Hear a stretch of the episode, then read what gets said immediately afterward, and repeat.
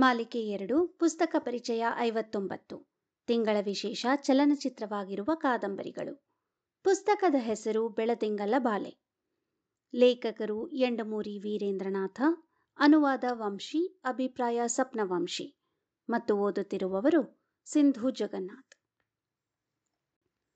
ಎಂವಿಯವರ ವೆನ್ನೆಲ್ಲೋ ಆಡಪಿಲ್ಲ ಹೆಸರಿನ ತೆಲುಗಿನ ಕಾದಂಬರಿಯನ್ನು ಬೆಳದಿಂಗಳ ಬಾಲೆಯನ್ನಾಗಿಸಿ ಕನ್ನಡಕ್ಕೆ ತಂದವರು ವಂಶಿಯವರು. ತೆಲುಗು ಅನುವಾದದ ಚಾಪನ್ನು ಕೆಲವೆಡೆ ತೋರಿದರೂ ಎಲ್ಲಿಯೂ ಬೇಸರವಾಗದು. ಸುಮಾರು ವರ್ಷಗಳ ಹಿಂದೆ ಬೆಳದಿಂಗಳ ಬಾಲೆ ಸಿನಿಮಾವನ್ನು ನೋಡಿದಾಗಲೂ ತುಂಬ ಇಷ್ಟವಾಗಿತ್ತು. ಈಗ ಬಹಳ ನಿರೀಕ್ಷೆಯಿಂದಲೇ ಕಾದಂಬರಿ ಓದಿದ್ದು ಕೂಡ. ಆ ನಿರೀಕ್ಷೆ ಹುಸಿಯಾಗಲಿಲ್ಲ. ದುಃಖಾಂತ್ಯವಾಗುವ ಕಥೆಗಳೆಂದರೆ ಸ್ವಲ್ಪ ಅಷ್ಟಕ್ಕಷ್ಟೆ. ಆದರೆ ಸಿನಿಮಾ ನೋಡಿದ ಫಲಿತವಾಗಿ ಇಲ್ಲಿನ ಅಂತ್ಯ ನಿರೀಕ್ಷಿತವೇ. ಕೆಲವು ಕಾದಂಬರಿಗಳನ್ನು ಸಿನಿಮಾಗಳನ್ನಾಗಿ ನೋಡಲು ಬೇಸರ. ಹಾಗೆಯೇ ಸಿನಿಮಾಗಳನ್ನು ನೋಡಿದ ಮೇಲೆ ಕಾದಂಬರಿ ಓದುವುದು ಅಷ್ಟೇ ಬೇಸರ. ಆದರೆ ಈ ಬಾಲೆಯಂತೂ ಬಿಗಿ ಹಿಡಿದು ಓದಿಸಿಕೊಂಡದ್ದಂತೂ ನಿಜ.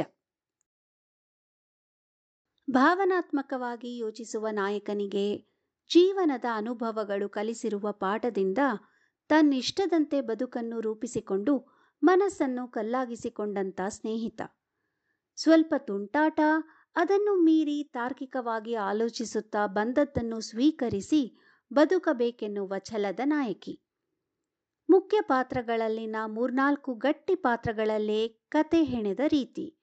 ಕತೆಯಂತೂ ಹೆಚ್ಚು ಕಡಿಮೆ, ಎಲ್ಲರಿಗೂ ಗೊತ್ತಿರುವಂಥದ್ದೇ ಕಾದಂಬರಿ ಓದಿಲ್ಲವಾದರೂ ಸಿನಿಮಾವನ್ನು ನೋಡಿಯೇ ಇರುತ್ತಾರೆ.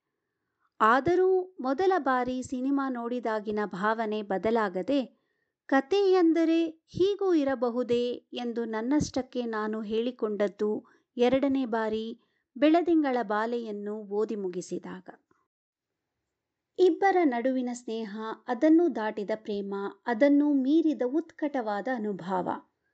ಬದುಕಿನ ಮಗ್ಗಲುಗಳನ್ನು ದಾಟಿ ಸ್ವಚ್ಛ ಸುಂದರ ಭಾವನೆಗಳ ಮೀಟಿ ಕಣ್ತುಂಬ ನೋಡಲೇಬೇಕೆಂಬ ಹಂಬಲವನ್ನು ಹತ್ತಿಕ್ಕಿಕೊಂಡು ತೀರಾ ನೋಡಿಯೇ ಬಿಡುವೆನೆಂಬ ಸಮಯದಲ್ಲಿ ಮನಸ್ಸಿನ ತಳಮಳ, ಉದ್ವೇಗ, ಸಂತೋಷ.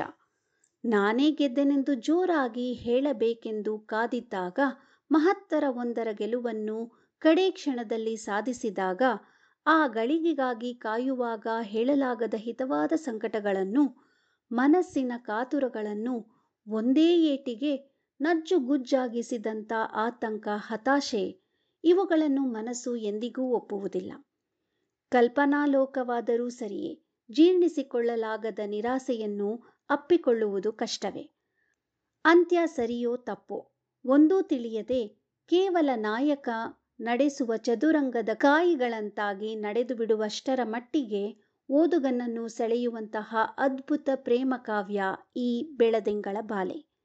ಸಿನಿಮಾ ನೋಡಿದ್ದರೂ ಒಮ್ಮೆ ಈ ಕಾದಂಬರಿಯನ್ನು ಓದಿ ಆಸ್ವಾದಿಸಿ. ಧನ್ಯವಾದಗಳು.